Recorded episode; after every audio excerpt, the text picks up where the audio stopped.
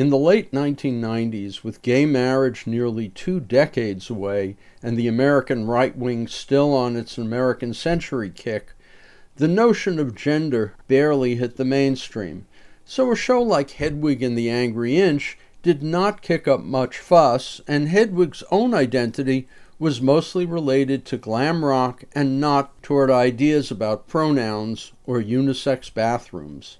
But times have changed and John Cameron Mitchell and Stephen Trask's now classic rock musical about a German boy who finds himself after surgery with, as he calls it, an angry inch, takes on far more import than it had when it first showed up off Broadway back in 1998 or even on Broadway in 2014. That import can be seen in the stunning production of Hedwig and the Angry Inch, directed by Richard Mosqueda now playing at Shotgun Players Ashby Stages through December 30th.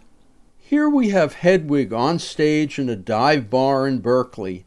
It's adjacent to a concert venue where their former lover, Tommy Gnosis, now a superstar, is performing songs they wrote together. Hedwig is joined by spouse Yitzhak, who serves as a punching bag for the self centered title character. There's little glam rock here, now it's all a bit seedy and sleazy.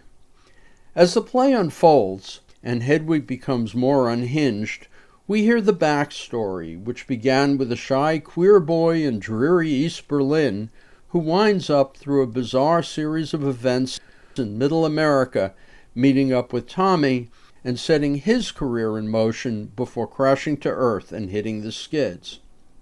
Hedwig is not trans, but rather someone who makes a lot of bad decisions in order to find happiness and freedom and love.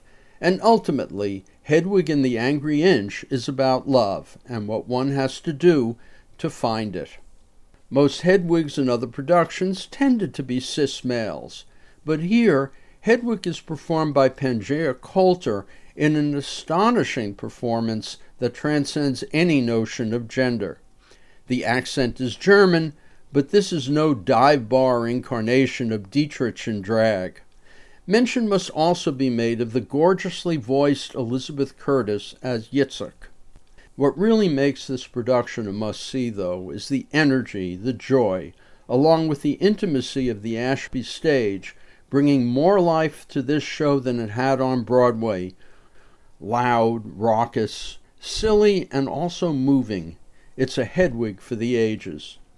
Hedwig and the Angry Inch plays at Shotgun Players Ashby Stage through December 30th. For more information, you can go to shotgunplayers.org. I'm Richard Wolinsky on Bay Area Theater for KPFA.